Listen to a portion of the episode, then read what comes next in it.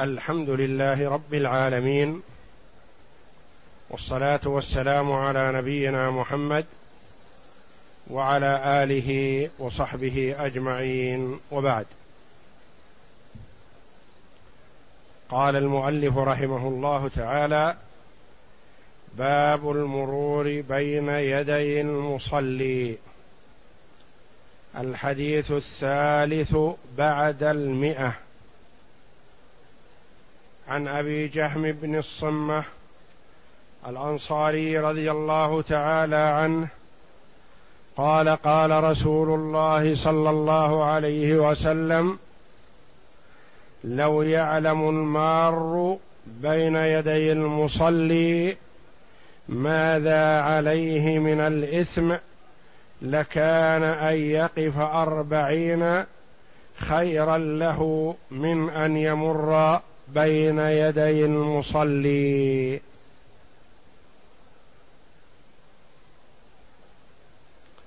متفق عليه. قال أبو النضر لا أدري قال أربعين يوما أو شهرا أو سنة.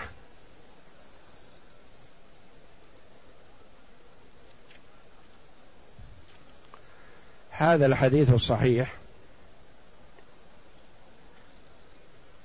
دل على أنه يحرم المرور بين يدي المصلي بينه وبين سترته. إذا اتخذ سترة أو بينه وبين موضع سجوده إذا لم يتخذ سترة.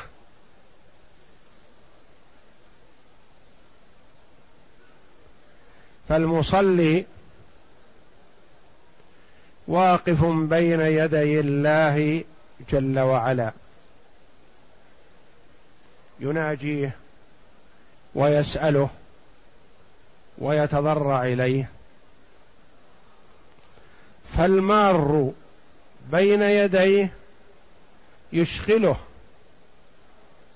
عن توجهه إلى ربه. فلذا نهى صلى الله عليه وسلم عن المرور بين يدي المصلي.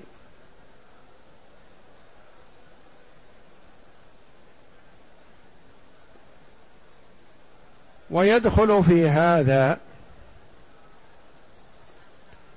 كل من أشغل من توجه إلى الله جل وعلا بعمل صالح فلا يجوز له أن يشغله أو أن يثبطه أو أن يقف في وجهه.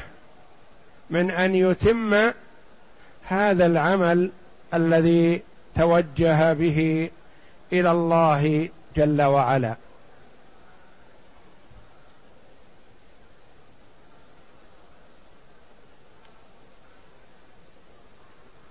فيقول صلى الله عليه وسلم لو يعلم المار بين يدي المصلي ماذا عليه من الإثم؟ لأنه يأثم بهذا إثما عظيما. لكان أن يقف أربعين يعني يتوقف في مكانه أربعين حتى ينهي المصلي صلاته ثم يمر.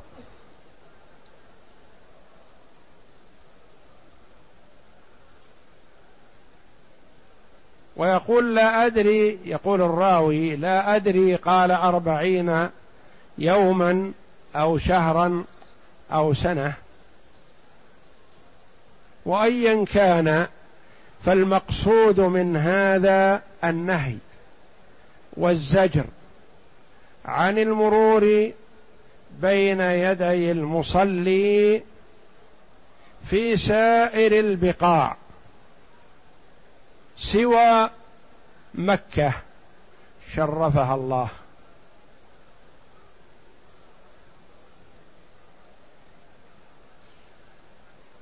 فقد اختلف العلماء رحمهم الله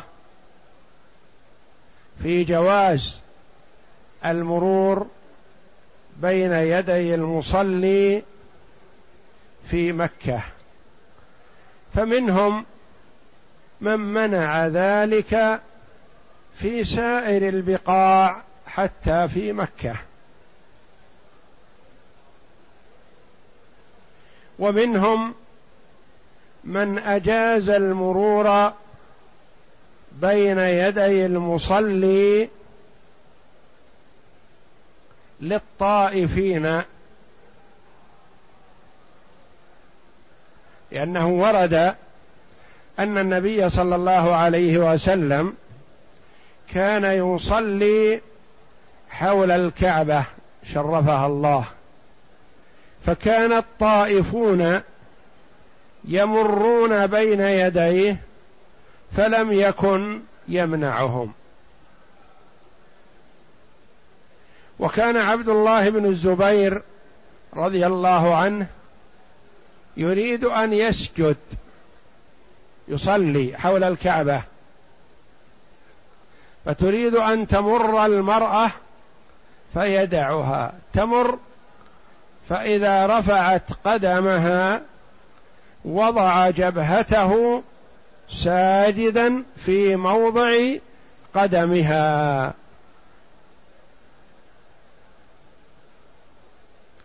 ومن العلماء رحمهم الله من أجاز المرور بين يدي المصلي في مكة كلها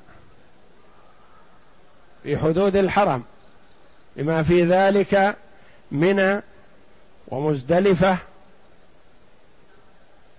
وسائر بقاع الحرم.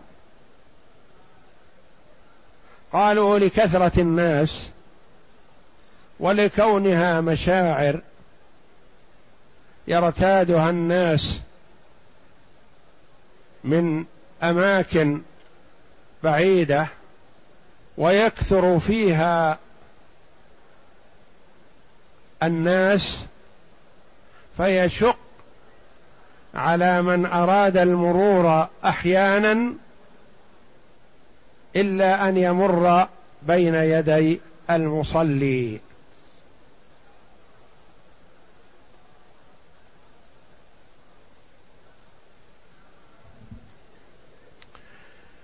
ويؤخذ من هذا أنه ينبغي للمصلي أن يتخذ سترة في أي مكان كان يصلي فيه أو يبتعد عن أن يعرض نفسه للمرور بين يديه لأن بعض الناس هو الذي يسبب لنفسه ذلك فيأثم. إذا صلى في طريق وله مندوحة عن هذا أما إذا لم يكن له مندوحة فلا حرج. لكن إذا صلى في طريق وله مندوحة عن هذا فيكون عرض نفسه للمرور بين يديه. فيأثم هو بذلك. وإذا كان المار مضطرا ضرورة ولا مندوحة من المرور فلا إثم على المار. ولهذا نقل في فتح الباري عن ابن دقيق العيد قال إن بعض فقهاء المالكية قسم أحوال المار والمصلي في الإثم وعدمه إلى أربعة أقسام.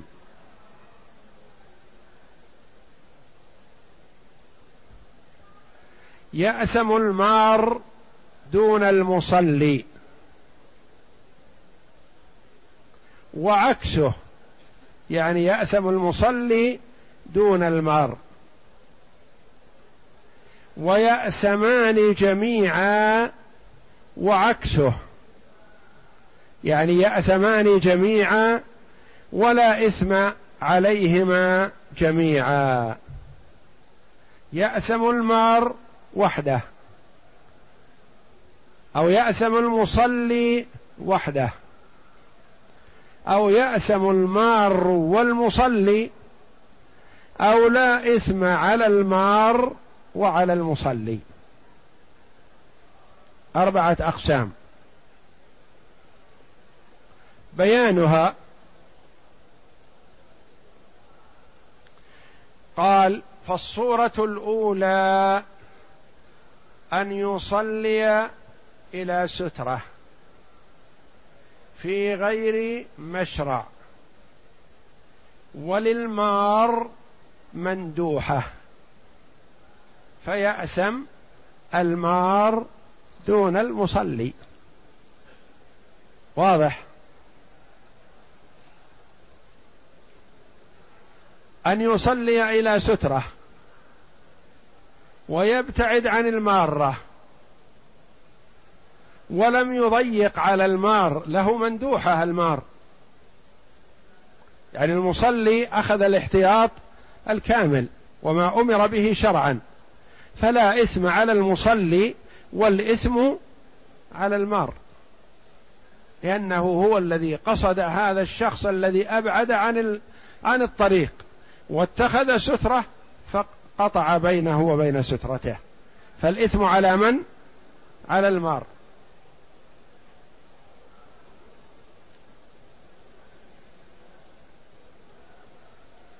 والثانية الصورة الثانية أن يأثم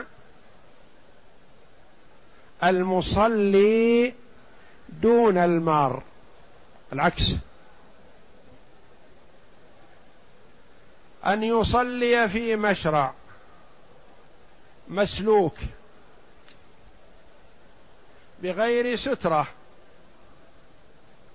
أو متباعد عن سترته. ولا يجد المار مندوحة. فيأثم المصلي دون المار. يأتي إلى الطريق. فيتعمد الصلاة فيه. ولا يتخذ سترة. أو يتخذ سترة بعيدة. يسد بها الطريق. والمار لا مندوحة له من المرور. فمن الذي يأثم؟ المصلي. والمار مضطر للمرور. لا إثم عليه.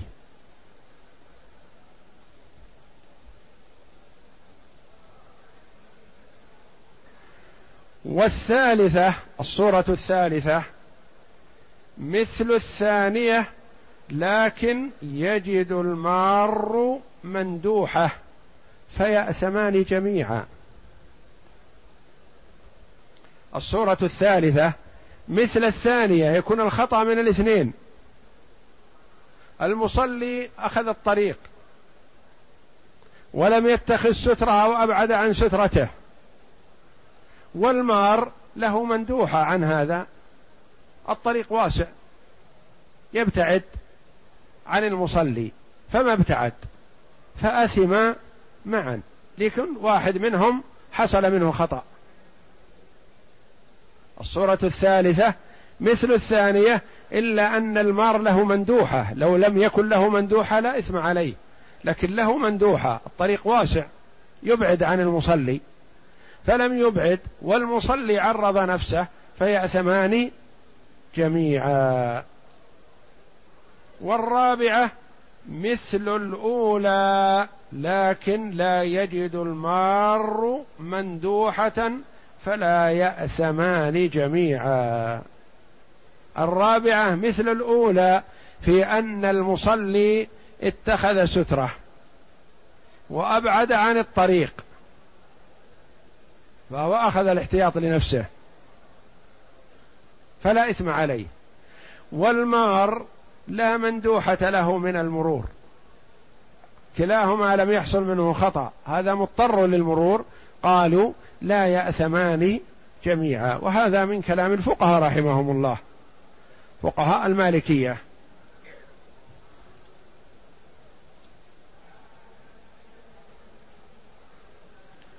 يؤخذ من هذا أنه يحسن للإنسان عند الصلاة أن يكون قريبا من الجدار.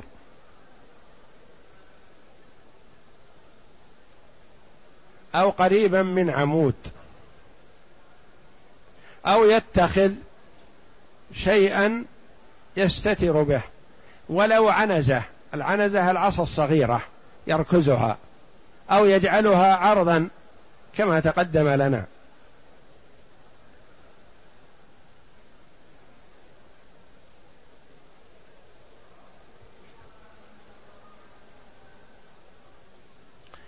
واختلف العلماء رحمهم الله في المسافة التي ينبغي أن يتركها المار للمصلي. اولا إذا اتخذ سترة فحد السترة.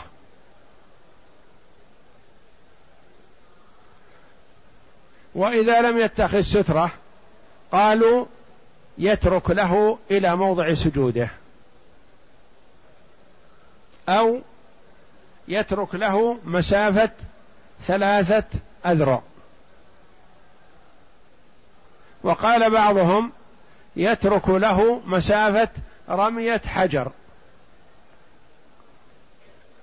وهذا بعيد لأنه إذا ترك له مسافة رمية حجر فمن أين يمر؟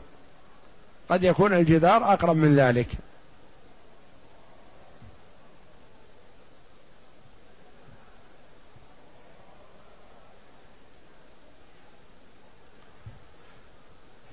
ما يؤخذ من الحديث. تحريم المرور بين يدي المصلي إذا لم يكن له سترة أو المرور بينه وبينها إذا كان له سترة. ثانيا وجوب الابتعاد عن المرور بين يديه لهذا الوعيد الشديد. ثالثا أن الأولى للمصلي ألا يصلي في طرق الناس. يبتعد إذا كان له مندوحة. وفي الأمكنة التي لا بد لهم من المرور بها يعني لا يضايقهم في طريقهم لئلا يعرض صلاته للنقص ويعرض المارة للإثم. ثم اختلف العلماء رحمهم الله. في النهي هذا عن المرور. هل هو لإثم المار أو لئلا يعرض الصلاة للنقص؟ قالوا إن المرور هل فيه إثم المار فقط فنهي عن هذا؟ أم فيه تعريض لصلاة المصلي بالنقص؟ قولان للعلماء رحمهم الله. أربعة شك الراوي في الأربعين. هل يراد بها اليوم أو الشهر أو العام؟ ولكن ليس المراد بهذا العدد المذكور الحصر. وإنما المراد المبالغة في النهي. يعني النبي صلى الله عليه وسلم حينما ذكر الأربعين كل هذا تأكيد ومبالغة للأمة في أن تحذر المرور بين يدي المصلي. فقد كانت العرب تجري ذلك مجرى المثل في كلامها عند إرادة التكثير كقوله تعالى إن تستغفر لهم سبعين مرة فلن يغفر الله لهم. لو كان مفهوم العدد مفهوم لو كان العدد سبعين مفهوم لقلنا إذا استغفر النبي صلى الله عليه وسلم لهم إحدى وسبعين مرة غفر لهم. ولا يتأتى هذا. إذا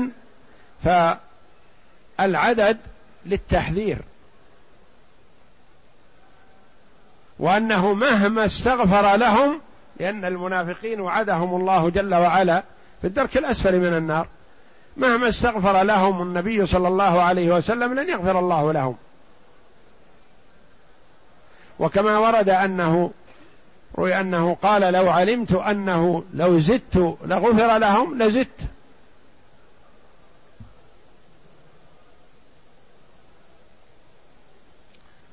قال ولهذا ورد في صحيح ابن حبان وسنن ابن ماجه من حديث أبي هريرة لكان أن يقف مئة عام خيرا له من الخطوة التي خطاها.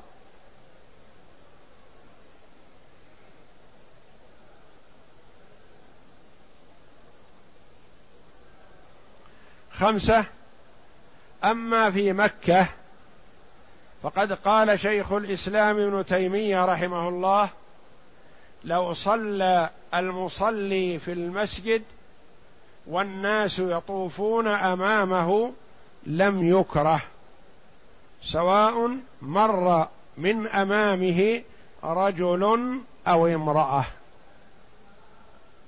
وهذا قول كثير من العلماء رحمهم الله بأن مكة والمسجد الحرام خاصة لا يحتاج إلى سترة. فنقول إنه يحسن بالإنسان أن يتحاشى المرور بين يدي المصلي في المسجد الحرام وأن على المصلي الا يمنع المار أن يتركه.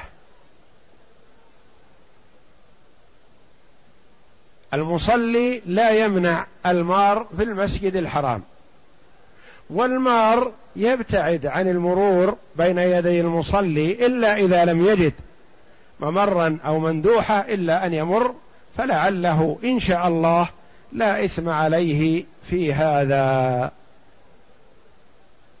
ما دام أن النبي صلى الله عليه وسلم كان يصلي والماء والطائفون يمرون بين يديه فلم يكن يمنعهم. ولو كانت تلزم لمنعهم.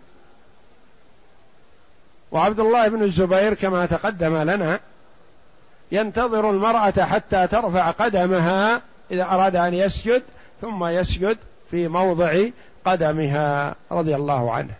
دل على أن المعروف عند الصحابة رضي الله عنهم أنه لا إثم في المرور بين يدي المصلي في المسجد الحرام. وبعض العلماء عمم ذلك في من في مكة كلها في الحرم حتى في منى في مزدلفة في سائر البقاع في مكة أنه لا يلزم. والله أعلم.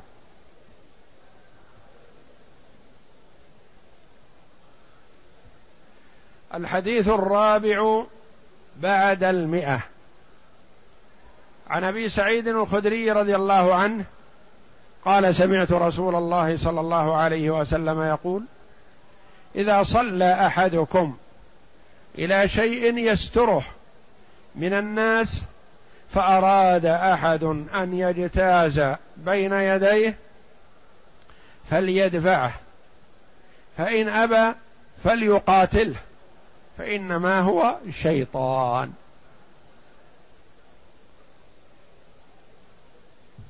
هذا الحديث له قصة. وذلك أن أبا سعيد الخدري رضي الله عنه وأرضاه كان يصلي وقد اتخذ سترة. فجاء شاب يريد أن يمر بين يديه فدفعه. قالوا فالتفت الشاب يمينا وشمالا يرى طريق فلم يجد. فمر فأراد أن يمر بعزم. فدفعه أبو سعيد الخدري رضي الله عنه دفعة أشد من الأولى.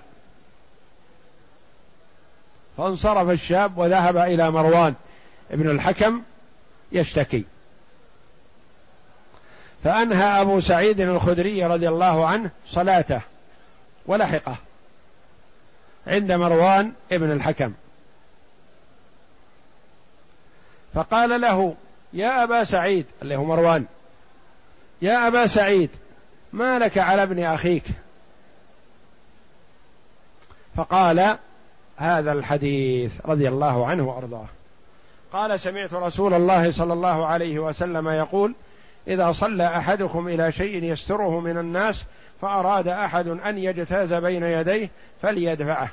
فإن أبى فليقاتله فإنما هو شيطان. فدل هذا على أنه ينبغي لمن كان يصلي وقد اتخذ الاحتياط وهذا في غير مكة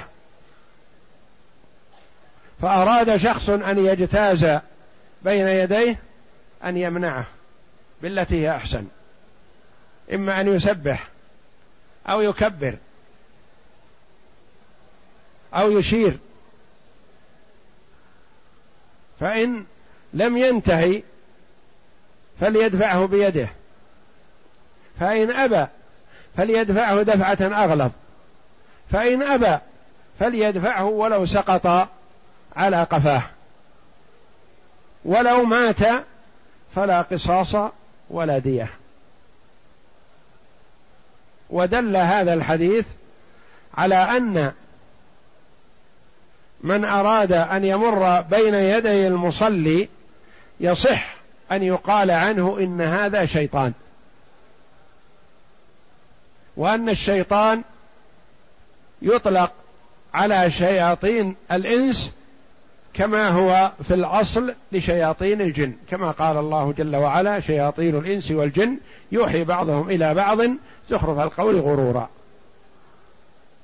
فالشيطان يطلق على الإنس وعلى الجن.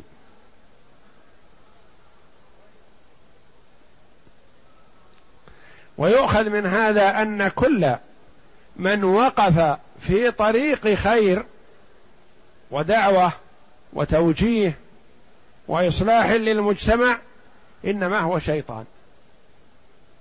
ويصح أن يطلق عليه بأنه شيطان.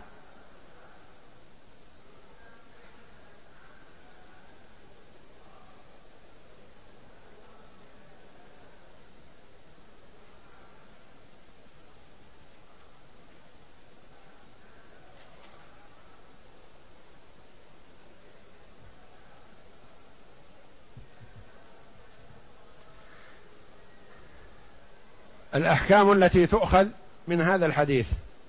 مشروعية السترة. لأنه قال فأراد أحد أن يجتاز بينه بين يديه. إذا صلى أحدكم إلى شيء يستره من الناس. أما إذا لم يتخذ سترة فيكون هو المفرط. مشروعية السترة للمصلي ليقي صلاته من النقص أو القطع. مشروعية قربه منها. يكون قريب من السترة. ما يضيق على الناس. وهذا القرب كما تقدم حدده بعض العلماء بأن يكون على حد موضع سجوده. أو بمسافة ثلاثة أذرع. والمراد ثلاثة أذرع بذراع اليد.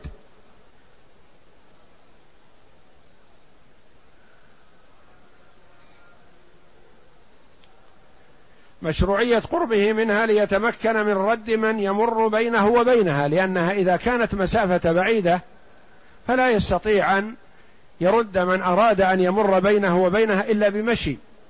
وإذا مشى أثر هو على نفسه قبل أن يؤثر المار عليه. فيكون بحيث أنه يطول بيده من أراد المرور فيمنعه. ولئلا يضيق على المارة طريقهم. ثلاثة تحريم المرور بين المصلي وبين سترته لأنه من عمل الشيطان. قال إنما هو شيطان. منع من يريد المرور بين المصلي وبين سترته ويكون بإشارة أولا. يعني بالتي هي أحسن تدريجيا. وهم من أول مرة يدفعه بقوة وغلظة يكون جنى عليه. ويكون بإشارة أو تسبيح أولا. فإن لم يندفع منع ولو بدفعه لأنه معتد. قال القاضي عياض والاتفاق على أنه لا يجوز له المشي في مقامه إلى رده. يعني لا يمشي خطوات لأجل أن يرد المار. لأن ذلك في صلاته أشد من المرور عليه. خمسة أن المدفوع لو تسبب موته من الدفع فليس على الدافع ذنب ولا قود إذا دفعه بالتي هي أحسن فلم يندفع ثم دفعه بأكثر منها ثم دفعه دفعة غليظة فسقط على ظهره ورأسه ومات قالوا لا دية له. ولا قصاص لأن هذا الدفع مأمور به فهو كقتل الصائل. وقتل الصائل لا دية فليس على الدافع ذنب ولا قود لأن دفعه مأذون فيه وما ترتب على المأذون فيه غير مضمون. إذا المرء أمر بشيء شرعا فترتب على هذا الشيء مثلا ضرر آخر لم يتعمده فإن فعله يكون مأذونا له فيه. مثل مثلا تأديب المعلم لتلميذه. إذا لم يتجاوز وأراد تأديبه بشيء فأدبه مثلا بضربة ففقع عينه فيكون له مأذون في هذا التأديب فلا قود عليه ولا دية في العين.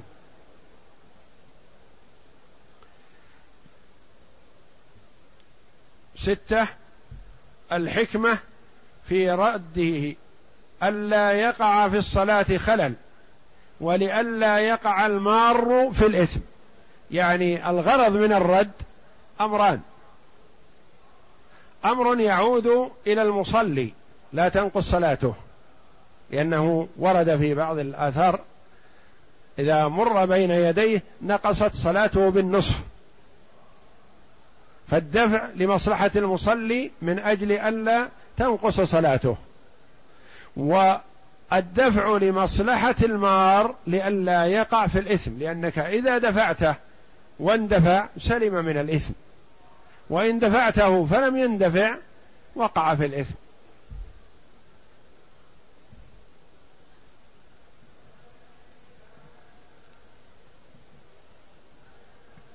سبعة ما تقدم من دفع المار ومقاتلته وعدم الضمان في ذلك لمن جعل أمامه سترة لمن اتخذ الاحتياط.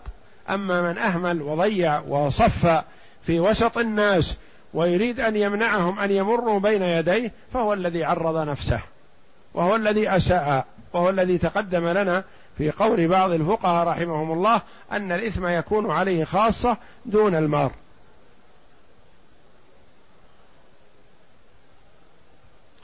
فأما من لم يجعل سترة فليس له حرمة لأنه المفرط في ذلك كما هو مفهوم الحديث لأن الحديث واضح.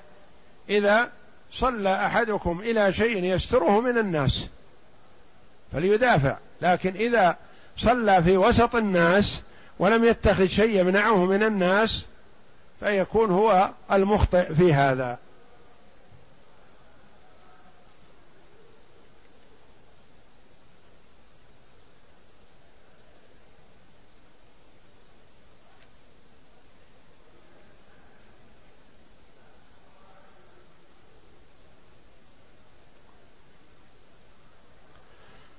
ثمانية أن مدافعة كل صائل تكون بالأسهل فالأسهل.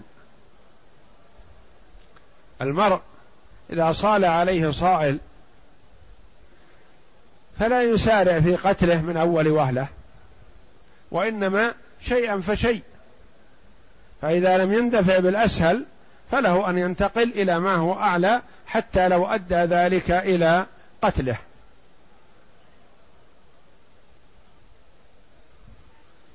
فلا يجوز مبادرته بالشدة حتى تنفد وسائل اللين.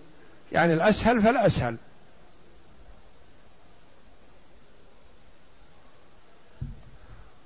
تسعة ذهب الجمهور إلى أنه لو مر ولم يدفعه فلا ينبغي له أن يرده لأن فيه إعادة للمرور. يعني إذا مر ولم تعلم عنه أو مر بسرعة وانتهى. فلا ينبغي لك أن تجذبه وترده لأنك جعلت المرور حينئذ مرتين. بدل ما هو مر مرة وذهب أنت رددته فصار مروره مرتين. عشرة ذكر ابن دقيق العيد رحمه الله أن المصلي يختص بالإثم دون المار إذا لم يكن للمار مندوحة عن المرور. المار مضطر للمرور. ولكن المصلي صف في الطريق فيكون الإثم عليه وحده. وقال يشتركان في الإثم إذا كان للمار مندوحة. وتعرض له المصلي. يعني إذا فرط كل واحد منهم اشتركا في الإثم. وإذا كان التفريط من المصلي فالإثم عليه وحده. وإذا كان التفريط من المار والمصلي أخذ الاحتياطات وأبعد عن الناس فالإثم على المار وحده. الحادي عشر إذا كان العمل في الصلاة لمصلحتها فإنه لا ينقصها ولا يبطلها لأنه شيء جائز. كما تقدم لنا في مسببات وموجبات سجود السهو. إذا كان العمل لمصلحة الصلاة أو الكلام لمصلحة الصلاة أو المدافعة لمصلحة الصلاة فإنه لا ينقص الصلاة ولا يبطلها. والله أعلم. وصلى الله وسلم وبارك على عبده ورسول نبينا محمد وعلى آله وصحبه أجمعين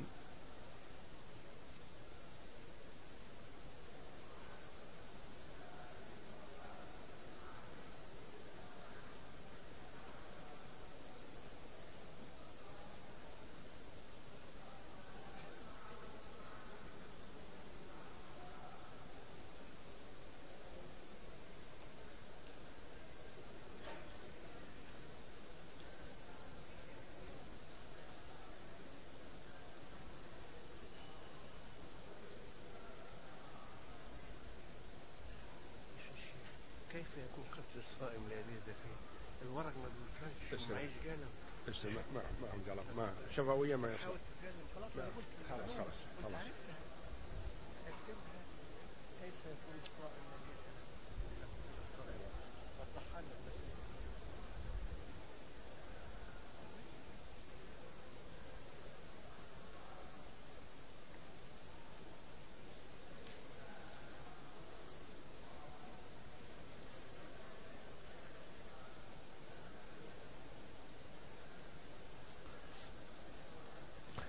يقول الأخ كنت مسافرا إلى مدينة أخرى لا أنوي البقاء فيها أكثر من أربعة أيام ونويت تأخير صلاة الظهر إلى العصر ووصلت هناك عند أذان العصر ودخلت المسجد وصليت الظهر ركعتين ثم انتظرت إقامة صلاة العصر وصليت العصر مع الجماعة فهل فعلي هذا صحيح؟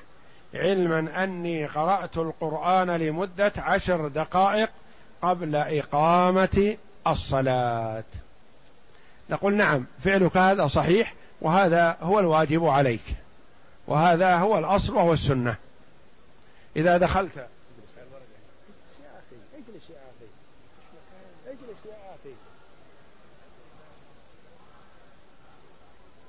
ليش نطلع عليك صارم يصور عليك. انت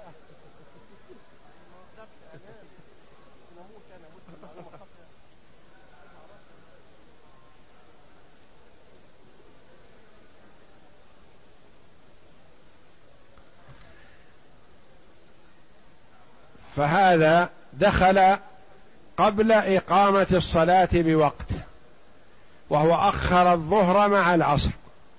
فعليه أن يصلي الظهر ثم يجلس ولو طال الفصل لأن جمع التأخير لا يشترط فيها الموالاة بين الصلاتين.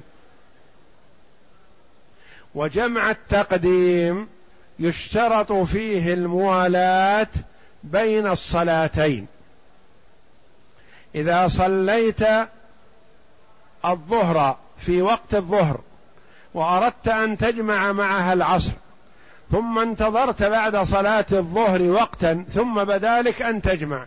نقول فات الجمع لأنه يشترط في جمع التقديم الموالاة بين الصلاتين. ولا تشترط الموالاة بين الصلاتين في جمع التأخير. لأن جمع التأخير أنت أديت صلاة الظهر وصلاة العصر باقي وقتها موسع. أو أديت صلاة المغرب بعد دخول وقت العشاء. وقت العشاء موسع. صلي المغرب مثلا بعد الأذان صلاة العشاء.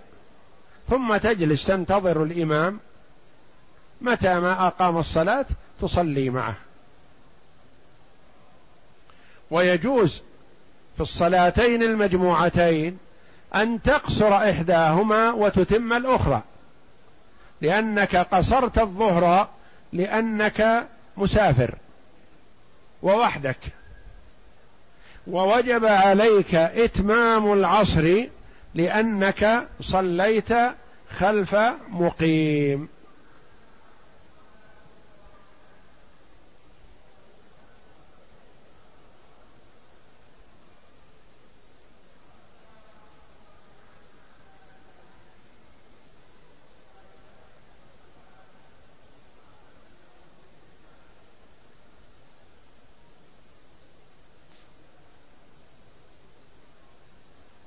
يقول هنا كيف يكون قتل الصائم لا دية فيه ولا قصاص؟ لا يا أخي الصائم ما يقتل وإنما الصائل الصائل هو الذي يقتل. إذا صال عليك شخص يريد أخذ ما معك أو يريد قتلك أو يريد أذاك بأي نوع من الأذى فادفعه بالتي هي أحسن. فإن لم يندفع فادفعه بأكثر من ذلك. فإن لم يندفع فادفعه ولو بقتله.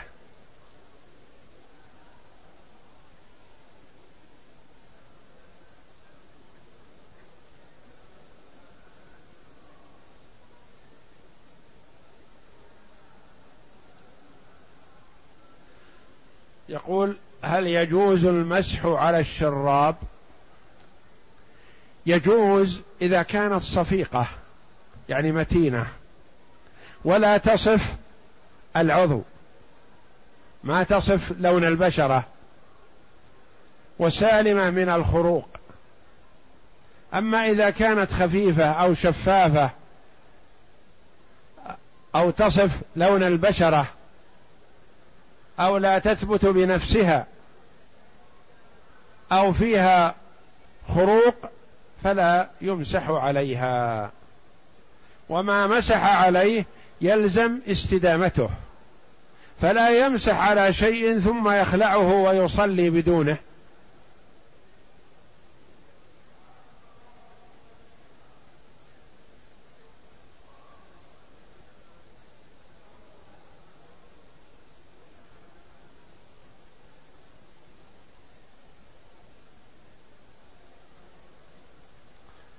حكم الأذان والإقامة في أذن الميت عند وضعه في قبره. هذه بدعة. ما يجوز أن يؤذن على القبر ولا أن يقام تقام الصلاة عند القبر وإنما يوضع ويقال بسم الله وعلى ملة رسول الله صلى الله عليه وسلم. ويجعل على جنبه الأيمن متوجها إلى القبلة. يجعل على جنبه الأيمن متوجه إلى القبلة. وإن جعل على جنبه الأيسر متوجه إلى القبلة فلا حرج لكن الأفضل اليمين.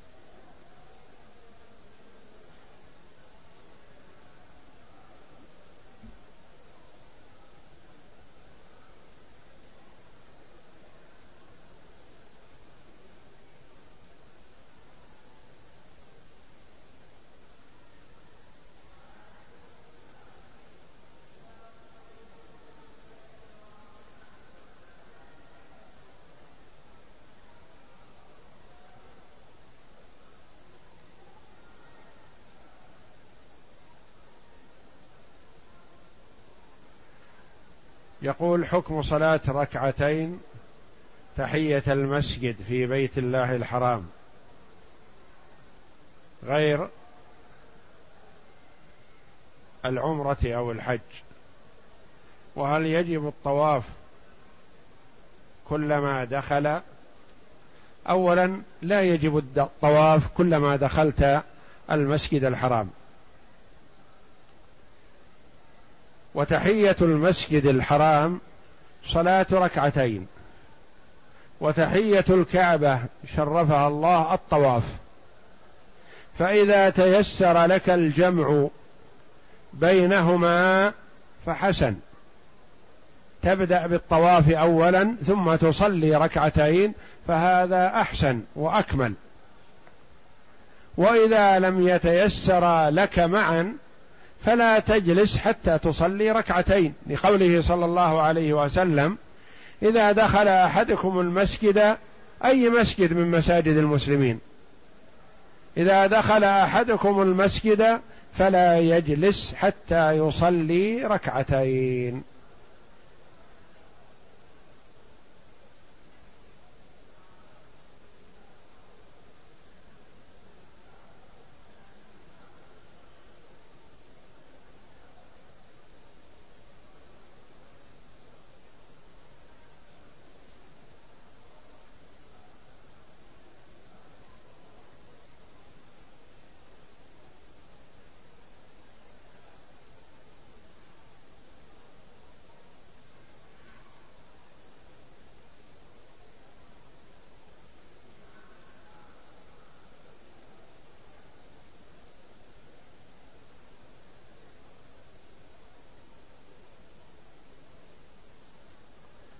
يقول البعض يصلي في المطاف بين الأذان والإقامة وإذا مر بين يديه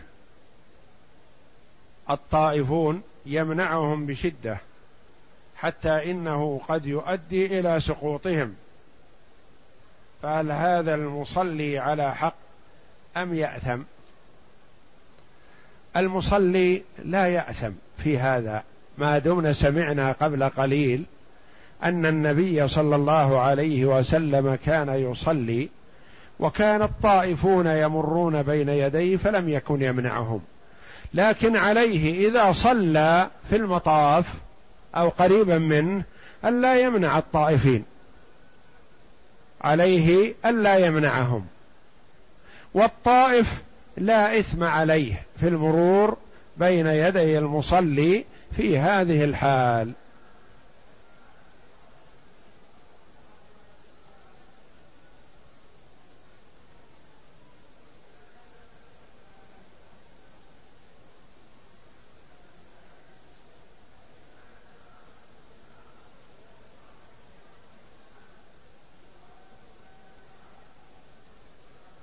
يقول كيف يفعل من فاته تكبيره؟ أو تكبيرتان أو ثلاث تكبيرات في صلاة الجنازة. اولا الداخل مع الإمام في صلاة الجنازة وقد فاته شيء من التكبيرات. فالداخل إذا كبر التكبيرة الأولى يقرأ الفاتحة. ولو كان الإمام في الصلاة على النبي أو في الدعاء للميت هو يقرأ الفاتحة لأن المصلي يبدأ بأول صلاته. فإذا كبر التكبيرة الثانية صلى على النبي صلى الله عليه وسلم وهكذا. ثم إذا سلم الإمام والمرء لم يكمل صلاته فلا يخلو. إن كانت الجنازة باقية في مكانها حتى يكمل المصلون صلاتهم فأكمل صلاتك على كيفيتها وعلى صفتها كاملة. وأما إذا خشيت رفعها كما هو الحال مثلا في المسجد الحرام والمساجد الكبيرة لا ينتظرون من يكمل. فتابع التكبيرات الأربع وسلم. وقد تمت صلاتك. وحكم رفع اليدين مع كل تكبيرة يستحب ذلك ولا يلزم.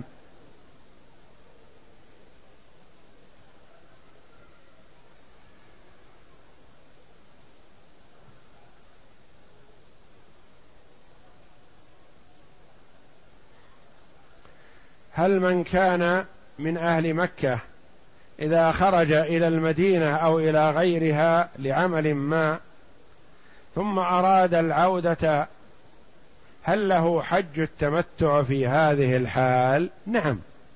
الساكن في مكة له التمتع وله القران وله الإفراد لكنه في حال التمتع لا يلزمه هدي ويقاس عليه حال القران.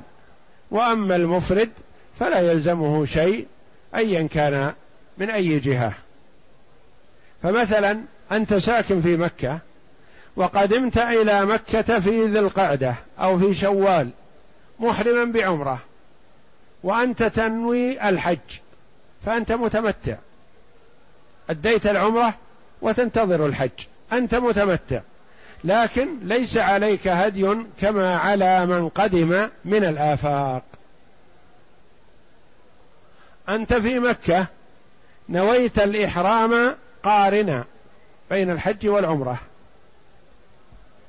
فلك القران ولا يلزمك هدي قياسا على التمتع لأن المتمتع إذا كان من حاضر المسجد الحرام فليس عليه هدي بنص القرآن. والقارن قياسا عليه.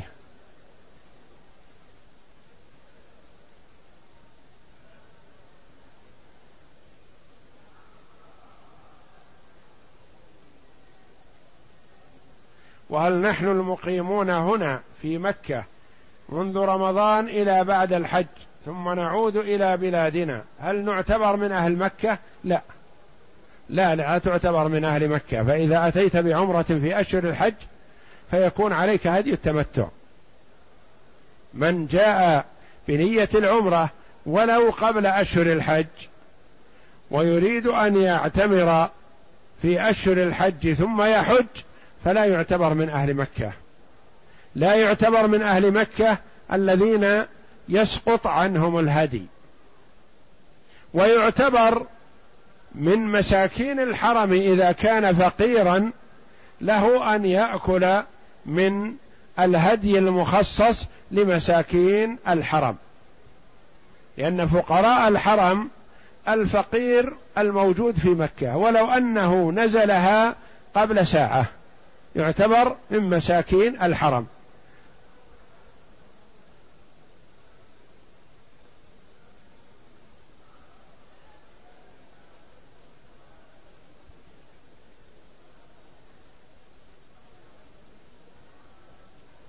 الذي يملك ثمن الهدي فقط. هل يجوز له صيام عشرة أيام دون الذبح كي يشتري بذلك المال هدايا لأهله وأقاربه. لا يا أخي إذا كان هذا المال الذي بين يديك على قدر نفقتك لو اشتريت بها هذه قصرت بك, بك النفقة. نقول لا وفره لنفقتك. أما إذا كانت نفقتك معك وتريد أن تشتري بقيمة الهدي هدايا لأهلك فلا. فلا يصح منك الصيام وأنت قادر على الهدي. لأن فرق بين أن يحتاج هذا المال لنفقته فنعم يوفره لنفقته ويصوم ولا حرج عليه. إذا كان غير محتاج لهذا المال لنفقته وإنما يحب أن يشتري به هدايا لأهله فلا. لأن الهدي مقدم على الهدايا.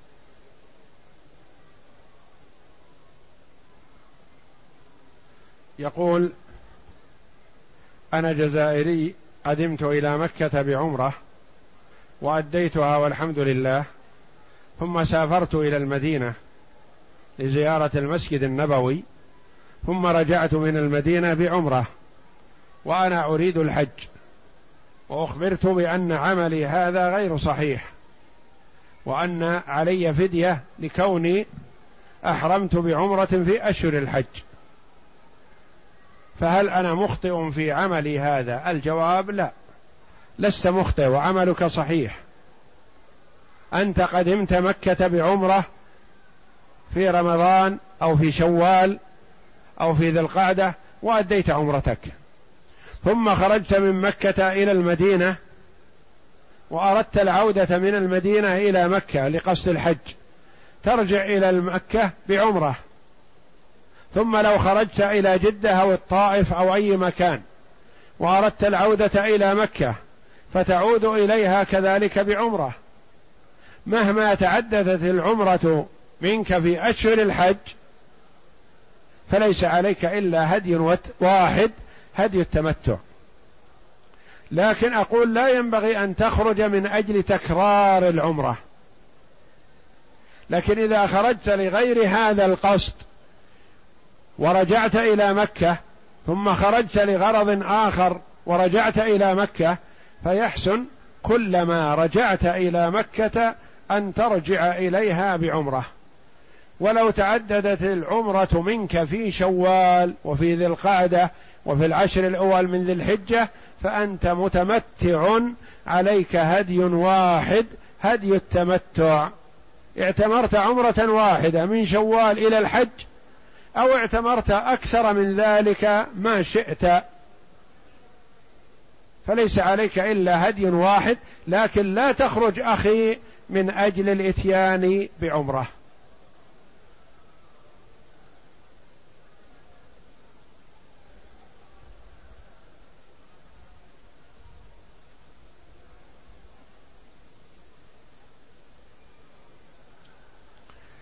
إذا كنت أصلي في المنزل فهل هناك بأس إذا مرت أختي من أمامي؟ هذا على الخلاف بين العلماء رحمهم الله. هل لا يؤثر الستره في كل مكة؟ فلا يؤثر عليك مرور أختك ولا أمك ولا زوجتك ولا غيرها. عند من يقول إن هذا خاص في المسجد الحرام خاصة وأما ما سواه من البقاع فلا فلا يجوز أن تمر بين يديك أختك ولا غيرها. والأولى للمار أن يجتنب إشغال المصلي.